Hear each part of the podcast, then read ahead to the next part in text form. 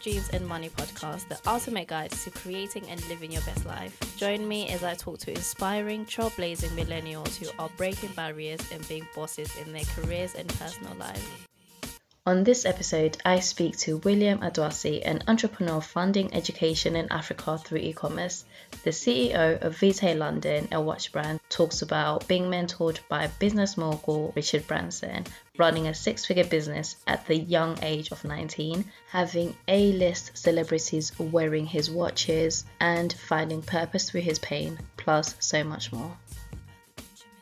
Welcome everyone to a new episode of the Dreams and Money podcast. As always, I have another amazing guest for you, and this time it is William Adoasi. He is the owner, CEO, and head designer at Vitae London, which is a watch brand. They have beautiful, beautiful, elegant watches, and not only are they a beautiful watch brand, but they're also a brand with a purpose, a brand that gives back. So, hi, William, welcome. Hey, thanks for having me. No, thanks for joining me. Um, how's your day been? You've been busy or? Yeah, it's, it's been hectic. I feel like as sort of lockdown is lifting, I'm just getting into like more and more meetings, and like every day I'm just seeing like a booked out calendar, which is good for business anyway. So yeah, I'm just just pushing on really. Yeah, so you like you're booked and busy at the moment, which is like what we like. That, that's what we want. That's what we want. I mean, the more booked and busy, the more money we're getting. So, no, doubt. no doubt. So, tell me a bit more about yourself and Vitae and how your journey started becoming an entrepreneur. Yeah, of course. So I yeah recently turned 30. As yeah, as you said, I'm the founder of Vitae London. Vitae's been going for about four years now. So I launched it in January 2016 when I was 25. And yeah, we've just been going from strength to strength. Vitae is actually Latin for life. So our whole mantra is to be the fashion brand changing lives. So with each watch we sell, we in turn help support a child through education across sub-Saharan Africa by either providing them with a full set of school uniforms for the year or with a solar lamp, meaning they don't have to burn harmful fuels or walk for hours in order to study in the evenings. So yeah, in essence, that's kind of a background on, on myself and the brand. Um, before Vitae, yeah, I worked a few jobs in the city as like a senior salesman. So I was doing some jobs in recruitment and insurance brokering. And before that, I ran my own business when I was 19 as well, which was the sports academy. So we had various coaches we were sending into schools all across London. Um, so yeah, that's a bit of a background. I mean, you've just said quite a lot there. So from not only when you were 19 till now, it seems like you've accomplished a lot. So from not only owning two businesses. You've also worked in the city as well, which we're going to get into. But just to give everybody more context about Vitae as well, I mean, you guys, like you said, you've been around for about five years and you've been featured in some of the biggest media outlets, including Forbes magazine and CNN. Um, I was just mm-hmm. looking now, your Instagram is almost at 60,000 followers, which is amazing. As well as when I was doing my research, you know, I've seen you guys have collaborated and worked with, and you've had some of your watches worn by some of the biggest celebrities, including Ashley Walters. You've had Michelle Williams um, from mm. Destiny's Child, Boris Kodjoe, Emily Sandé, as well as the business mogul Richard Branson. Mm. How have you managed to get the Richard Branson wearing your watches and championing you?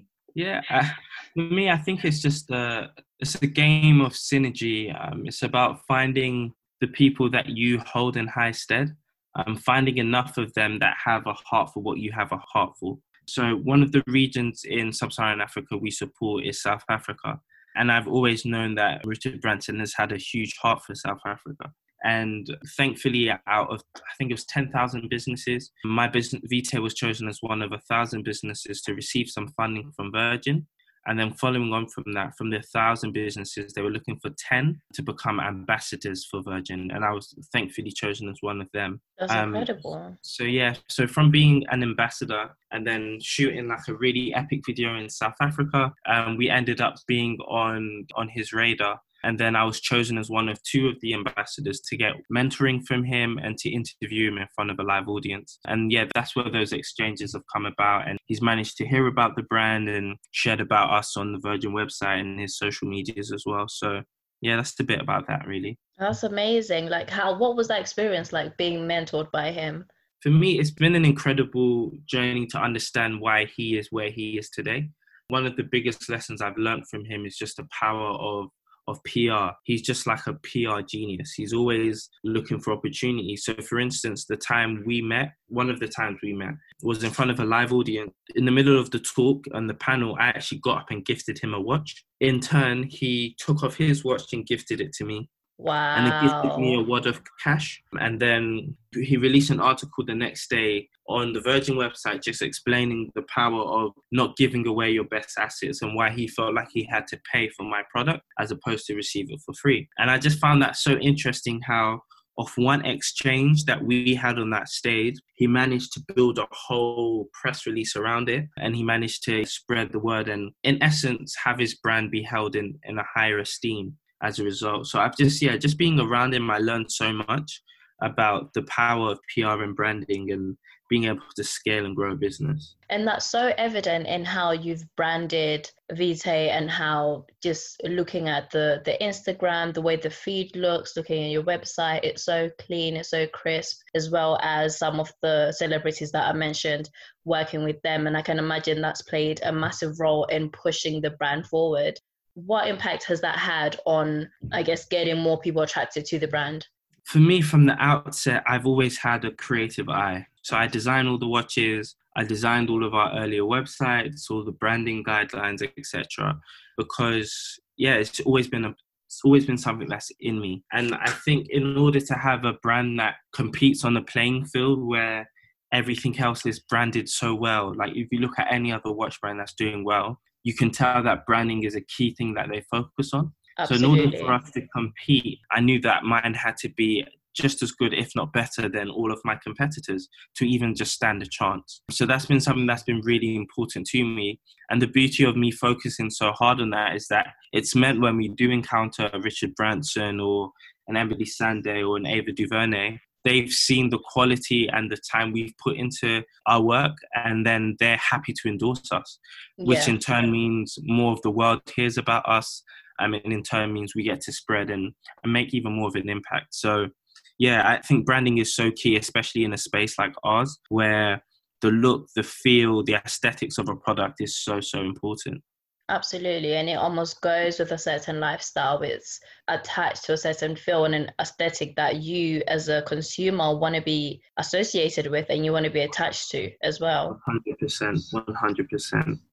So, looking back at your earlier experience in business. So you said you started a, a, business when you were 19. When I was reading up, I'm not sure if the, these figures were correct, but I saw somewhere where it said it was almost a six figure business just at the young age of 19. Is that correct? Yeah, it was more, yeah, we did over six figures. And that was, as I said earlier, it was a sports academy. And I think that was the biggest learning curve of my life, I would say. It was like a baptism of fire. Just being like, I had done a year of university I dropped out. I started my business. I then went on to finish uni later on part time when I was working in the city. But at that point, all I was doing was business full time.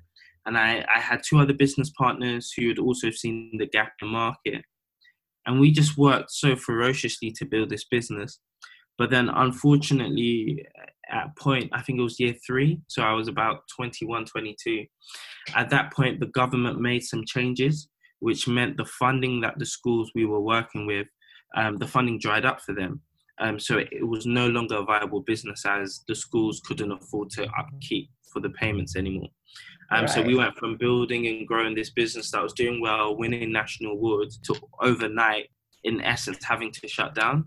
And I just learned so much from it because I realized that we didn't seek to diversify um, where our income was coming from which is a big lesson I learned. Um, another big lesson I learned as well is like I was just this 19 year old kid that was so excited. So we got office space. We we spent so much money on different aspects of things that, in retrospect, we didn't need to. Um, okay. and that, could, that could you give us an example, sort of things that you may have done that were actually not necessary to grow the the brand and the business?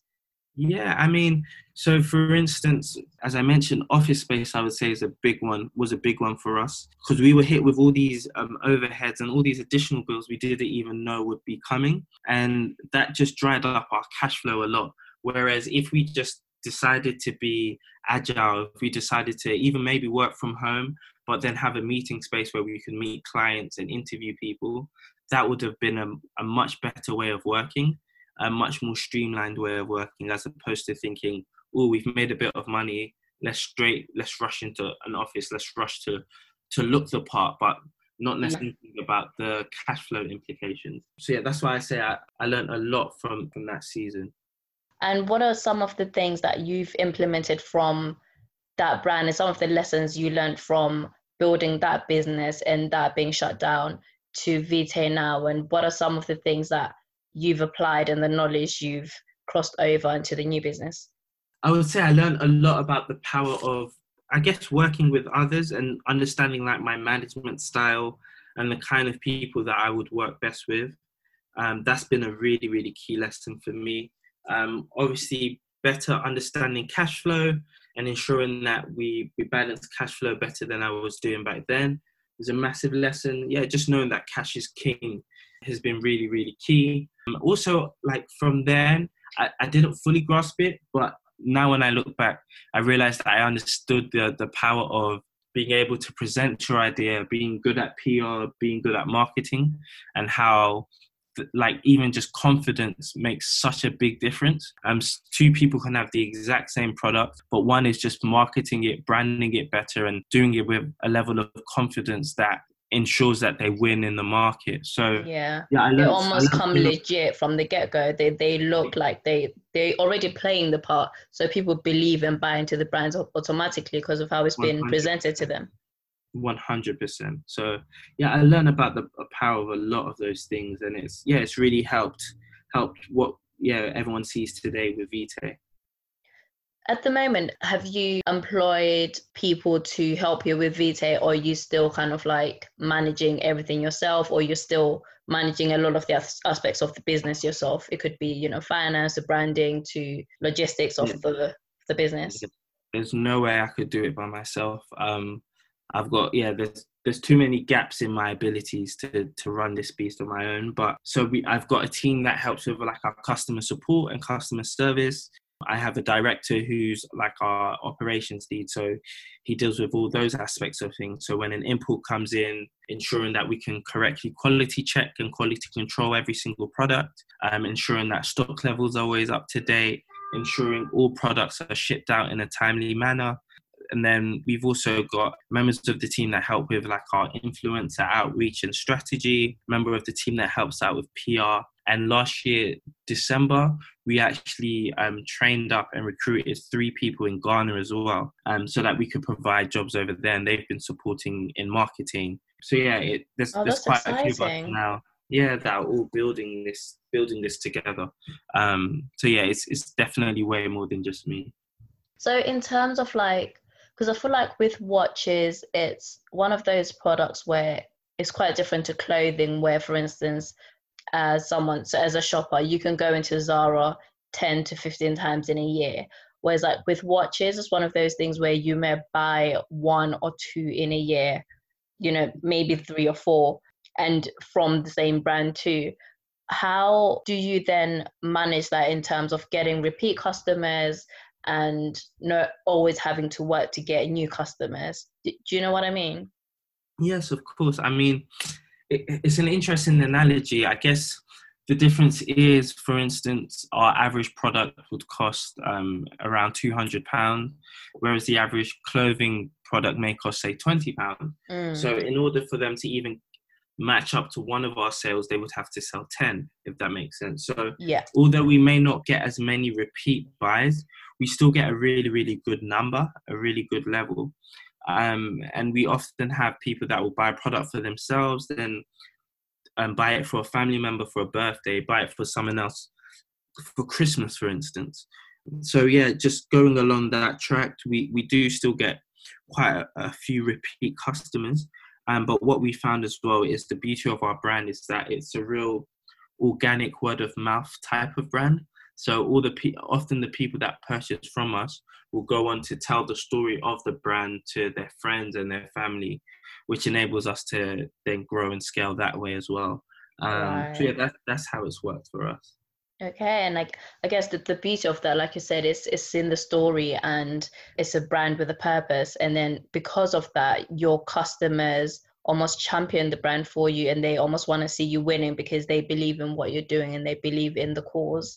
Is that something that was almost strategic or it just sort of happened with matching up your passions of education and giving back as well as aligning it to the brand and making sure it wasn't just a, an e-commerce brand and it wasn't just for profit but it actually benefits somebody else and is benefiting children in africa and making sure that they are able to go to school and that whole story. Yeah i guess for me um, i'd worked in the city i'd made good money um, i knew what it was like to make money but then i got to a point where money alone just wasn't satisfying me. Money alone just didn't give me enough of a kick and a drive. Like I knew I had to be living and working for a much deeper purpose. So from the inception of Vitae, I guess for, for me, it's always been key that we were a brand that was more than just for making money. I wanted to stand for something. Um, typically, when people purchase a watch, it's a statement piece to tell the world how much money they've been able to acquire. Um, but with Vitae, I wanted to flip the industry on its head and actually create the narrative where people wear our watches and they're not saying how much money they can acquire for themselves, but it's a statement piece saying how much they can give back to the world, how much they can give to someone else in need. Um, and that's, yeah, that's always been our heart from the beginning. So the beauty of that is that a lot of people with a similar heart have come alongside us and championed us and, and helped push us. So even though it's obviously cost us money to do this, um, it's actually probably made business sense anyway because of the amount of people that have pushed us as a result of it. Um, so it's a win-win situation in, in that in that case. Absolutely, yeah, I can definitely see how people would be attracted to the brand not not only because the watches are beautiful, but because they know that they are contributing to something bigger than them and contributing to somebody else through their own purchase and through something that you know otherwise would just be another watch brand they could have got. You know they, they are contributing to something that's so much more. Um, so what what are some of the countries that you have worked with in in africa? So you mentioned south africa um, i think you mentioned yeah. ghana as well. What are some other mm-hmm. countries have you been able to contribute to? Yeah so we've been limited in our contribution of to various countries because we want to make sure that we really tackle issues in the countries we're in before we move on. Mm. Um, but uh, yeah, the countries we've we've supported children so far are South Africa, Lesotho, um, Zimbabwe, Uganda, and Ghana at the moment. Um, but yeah, as we scale, as we grow, the dream is to affect as many countries as possible. I don't I know the countries have been demarcated by the West and said this is that country, that's that country. But to me, when I go to see a young black boy in South Africa or Uganda, I still see myself. So I'm I'm not too like keen to just stick to a certain amount of countries. I want to try and infect as much of sub-Saharan Africa as physically possible.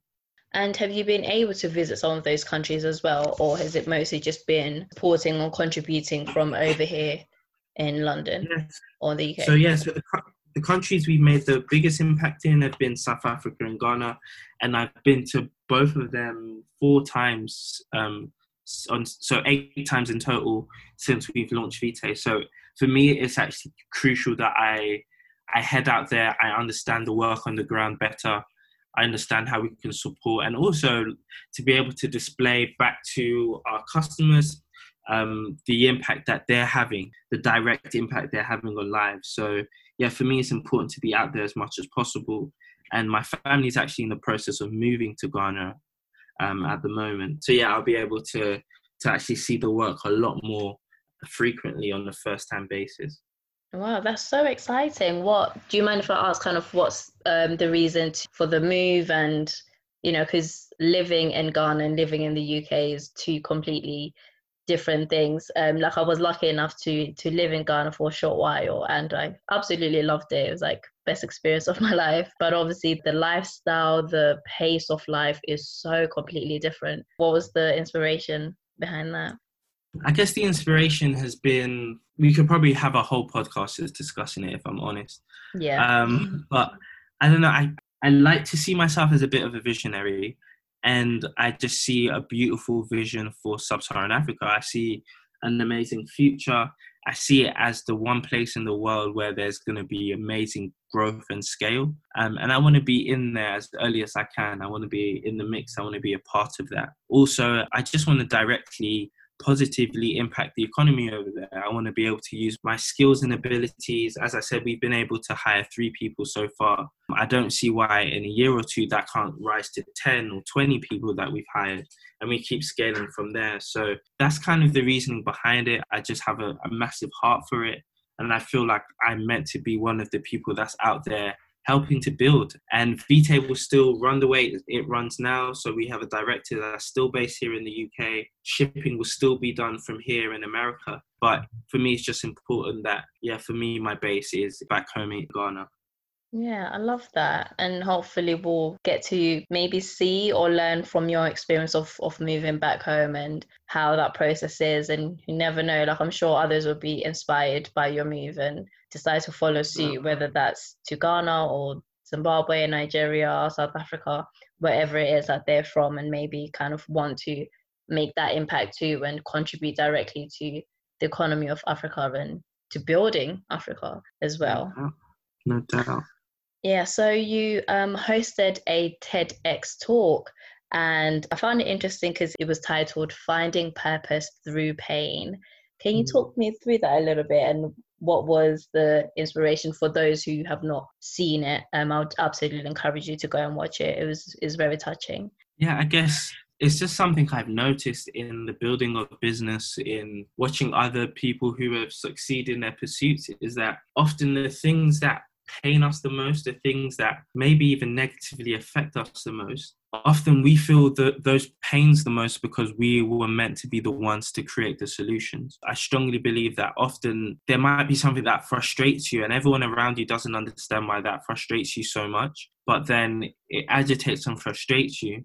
And I think the reason being is because you're meant to be the one to to be about that solution and if you find purpose in your pain if you find a reason to build what you're doing through that pain it often gives you a much deeper drive um, and much deeper willingness to push through than if it wasn't through that pain. And for me, it was the pain of my dad, who was the first in my family line to learn to read and write, and how that broke a cycle of poverty in our family and the struggles he told me about his educational pursuits and how a little bit of money would have made such a big difference to him. And I think about all the thousands of people that are going through the same issues my dad went through. So that's a pain. That was a pain that that hit me, and and also just the pain of working a job I wasn't particularly passionate about.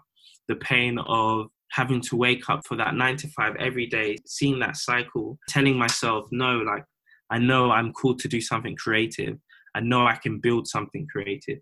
So it's just those pains and frustrations, once you really start to sit back and understand them, they can really propel you into what you're you're meant to be doing. I couldn't agree more. I really couldn't agree more. Like I think there's def- there's a reason. Like I'm one of those people. I believe that there's a reason for everything, and there's a reason why we go through certain things, and the reason why you, as people, you may be placed in a certain situation, and that then teaches you lessons and the, those pain and the struggles that you go through you're able to then pass it on to somebody else as a lesson. Someone else is able to learn through your experiences to learn through your pain. And it lets you kind of make the impacts that you want to make. So for instance like you're saying just the fact that your dad was not struggled through his his education. And now you are making sure that others are not struggling through their education and you're really making conscious effort to to stop that for somebody else. Like it's is absolutely amazing. And like you said it there's purpose in that pain and it can create a bigger impact if you let it. And an impact that goes beyond you and it goes beyond your immediate circle but can really like you're saying just just impact a whole entire generation even. So no it's absolutely inspirational. What are some of the biggest positive lessons that you, you've learned throughout your entrepreneurial journey and Vitae as well as you know working in the city? Um i think i always mention the same lessons because i think they just they just ring true. One of them being just the power of starting small. I speak to so many people on this journey and they're like i've got this phenomenal idea I want to do this, I want to do that. And nine times out of 10, when I ask them, great. Like, what have you done so far? They turn around and say, oh, nothing yet. And what I've realized is that in life, we see our dreams and visions like these massive mountains that stand before us. And they, in turn, actually end up being intimidating to us. And we become so intimidated by the scale of our dreams that we end up doing nothing at all. Whereas if you can just take one small step every single day, do one little thing towards that business idea or that venture, before you know it, you look back and all those tiny steps would have accumulated to you climbing that whole mountain that seemed impossible at, at one point. I would always encourage people to start small and don't be intimidated by the scale of your dreams and also don't be intimidated by how small you're going to start. Every great business you see today started with just an idea. And that's that's one piece of advice I always try and give people. And another piece of advice I always try and share is for people to live like no one owes you anything. And it sounds harsh, it sounds extreme, but I honestly believe if if you live as if no one owes you a thing, if you live without any sort of entitlement, um, it pushes you one to work harder because you realize that you need to really earn people's support just through merit. And also, it pushes you to be a lot more grateful because you realize that when your friend or family in turn buy into what you're doing, or if anyone buys into what you're doing, they never actually had to. There was no entitlement that they had to. So as a result, you become more grateful for all the blessings that come on the way. And I honestly believe that gratitude gives birth to more wins. So yeah, those are the two pieces of advice I always try and share because I feel like they've yeah they've definitely changed my life. Mm. The second part is speaking to me, and is something I'm learning now. Just the fact that, like you said, nobody owes you anything, and mm. not necessarily in a negative way, but like you said, you do have to earn people's respect. You have to earn the accolades. You have to earn the support. And not to say, you know, they, they can't support you and push you and maybe promote your business or um, your venture or whatever it is you're doing but your friends and your family are not always your customer. They're not always mm. your your target audience.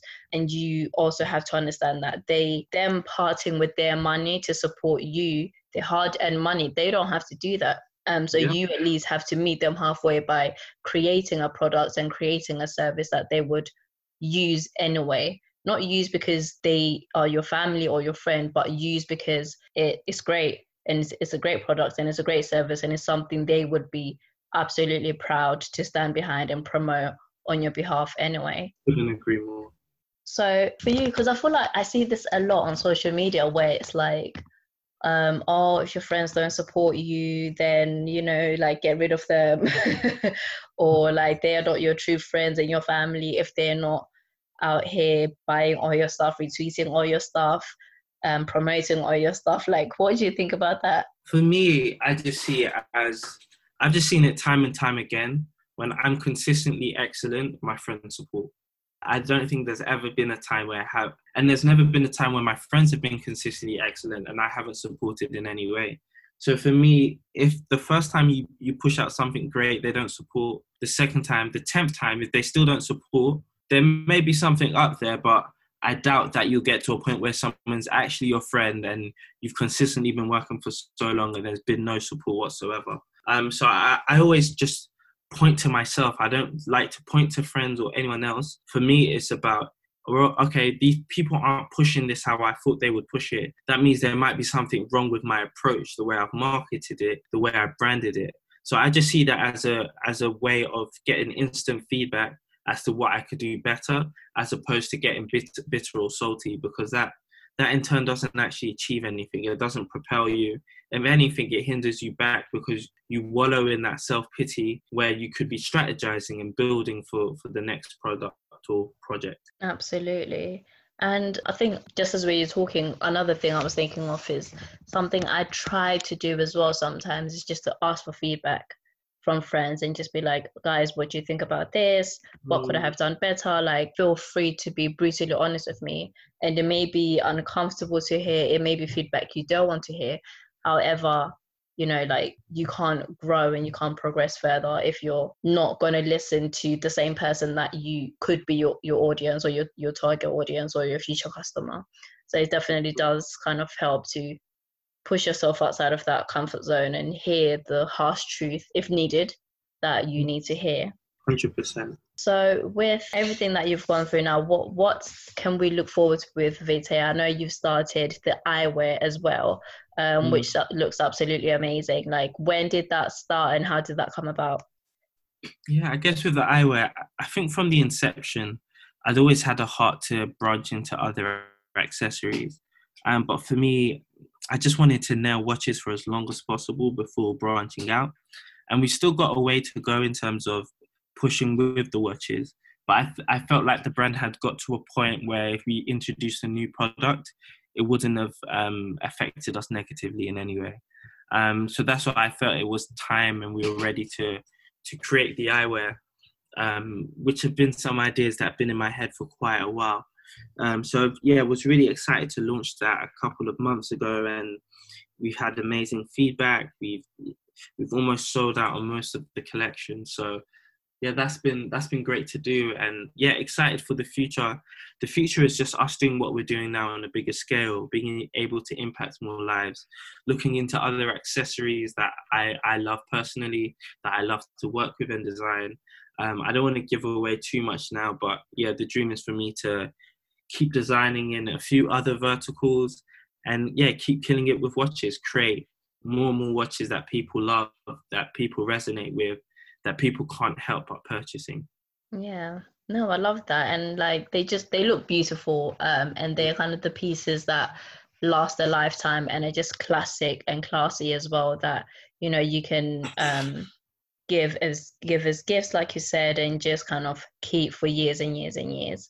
So before we come to a close, we're gonna do a quick little game of like my random and wonderful questions. Are you ready? I'm ready. I'm ready. Okay, so what advice would you give to your 16 year old self? I wouldn't give myself any advice. And the reason I say that is because I think all the lessons I've learned have shaped me more than any advice someone would have given me. And the things that people cut class as L's or losses or whatever, I actually just see those failures as just amazing learning blocks. Um, so I would personally not give myself advice because I'm thankful for the journey I've been on. Beautiful. Okay, what's your favorite part about being a CEO? Um, autonomy and freedom. Um, in one sense, you're restricted more than anyone because, in essence, you have to work around the clock. But I like the beauty of being able to say, okay, next next week, if I want to go away for a week, I can, and I don't have to ask a boss or report into anyone in order to do so if that makes sense yeah. um so yeah I, I, love the autonomy and freedom i think i was always born and raised to be someone who was quite free and free thinking and always went a bit above the a bit against the grain of what everyone else was thinking and doing and just doing that and it really does come across i mean from the fact that you know you were saying owning a business at 19 and a successful business at that is um, just testament to your character. Um, okay, so next question: What would you say has been your the biggest attribute to your success so far? Oh, um, like I, if I'm honest, I truly believe in. I believe in God. I believe in. I'm a guy of of belief in something bigger than myself. So I think the biggest, obviously, I've worked hard. I've I've done all that I can on my part, but I do believe that there's been a power that's greater than me that's opened the door for me to meet Richard Branson or to to bump into Pharrell Williams or do you know what I mean? Like some of these occurrences, although they seem like they're chance, they seem too well set up for it to have just been chance. Mm. Um, I think that's been an amazing part of our, our journey is knowing that once we give this thing our all, there's a like a power and force greater than us that's propelling us into the next level as well. Um, so yeah, that's what I would I would say for sure. I love that. So um, okay, so two questions. One, what was your experience like encountering Pharrell? And two, who has been your favorite celebrity that you've had the opportunity to meet or work with? Okay, so yeah, meeting Pharrell was amazing he's just so like I can't explain it. There's a real calming spirit when you're around him. He's just like he personifies cool, right? So Yeah. yeah, just being around him was yeah was was dope. We got to chop it up for a bit. Um, showed a lot of love for the brand. Managed to get a watch to him, so that was great. And then I think the person I was most like I've met so many. I've met like Prince Charles, and I've met so many like incredible people or people who are held in such high esteem. But for me, the one that really resonated was probably Ashley Walters. Um, I personally grew up in like Peckham and Camberwell, so growing up seeing So Solid Crew, I think like So Solid Crew was even like my email password at one point. Do you know what I mean? Like that's how much Yeah. of an impact they had in terms of culture in, in South London. So See, someone actually would say manifestation right there. yeah, literally, literally. So to meet to meet him, but not only meet him with a lot of the celebrities, there's like a level of kind of friendship that still goes on today. So I can just text him today about anything, and he's he's just like a very humble, down to earth guy, and someone who I feel like I relate to a lot more than maybe some of the other celebs, purely because we've come from literally the exact same kind of background. So for me, yeah, Ashley Walters is probably up there as one of the most like impactful meetings and yeah one one of the meetings i'm extremely grateful for Great. Okay. And then the last question I'm going to ask is what are you grateful for at the moment? What's something you're just like, this is making me happy and bringing me joy? Ooh, um i would just say my family if i'm honest like being on lockdown as negative as this season has been i think there's been beauty in this season like being able to spend time with my wife with my daughter and just we're usually in this rat race going so hard that we don't actually get time to look left and right at the things that matter the most and i'll definitely say my family is what matters the most and in this season it's been apparent um, so yeah, that's one thing I'm grateful for. The fact that the whole world slowed down so that we could actually see what was the most important things to us.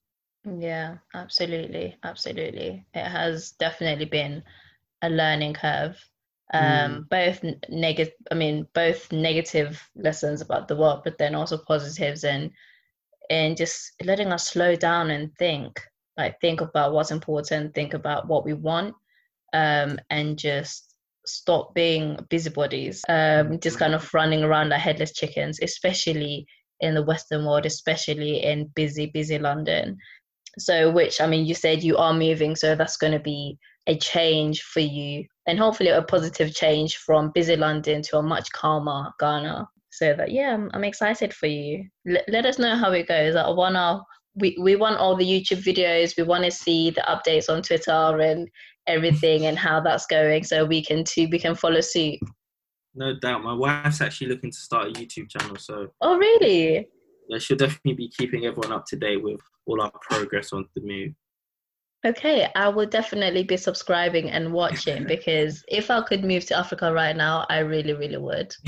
So, yeah. I feel like there's, there's going to be a big movement. I think in five to ten years we'll see a real, real big shift. So I'm happy to be one of the people that are, yeah, going out and making it happen early on.